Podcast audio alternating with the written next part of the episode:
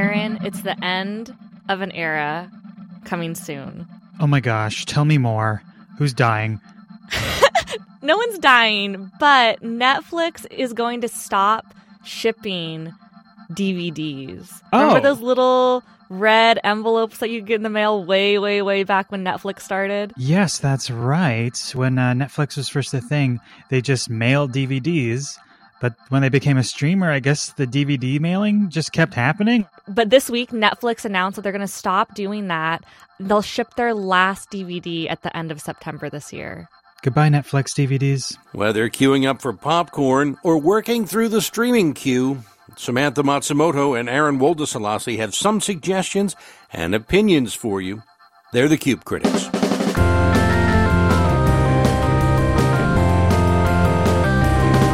Sam, this week I watched The Diplomat, a brand new series on Netflix. The series stars Keri Russell, who you might know from the hit series The Americans, or preferably Felicity. Or her little guest stint in Scrubs, apparently. Right before she did a phenomenal role in Cocaine Bear.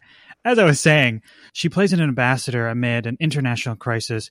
As she handles incident after incident, her emotional and professional lives react in intriguing ways, all of which makes the viewer go, wow, this series is so dry. The Diplomat has a lot of the energy of familiar political dramas. Think The West Wing or even Scandal, but it lacks so much charm that it's almost impossible to care about these people and the lives they are saving or even ending.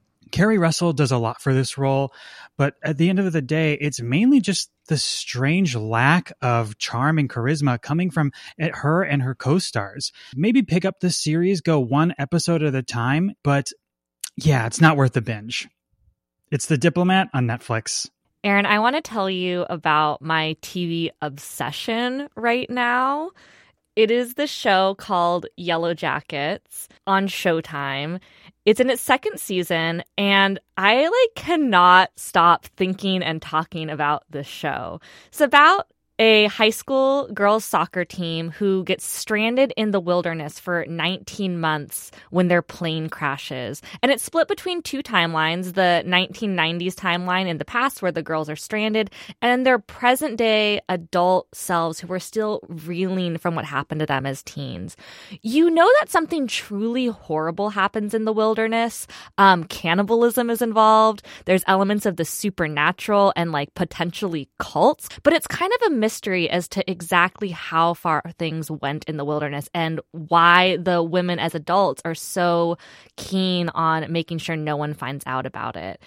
It is a horror show. So if you get scared easily, I don't recommend this. I think that it's it's really really scary and it's about both the terror of trying to survive in the wilderness, but also the terror of trying to just survive being a teenage girl, which as some of us know can be pretty horrifying. It's like Lost meets Lord of the Flies meets great teen drama with incredible character studies. I really, really recommend this show. The second season's about halfway through right now. There are new episodes airing each week. I think you have to watch it. Come along for the ride. Yellowjackets on Showtime. I think I'm going to be talking and thinking about this series for a long time to come.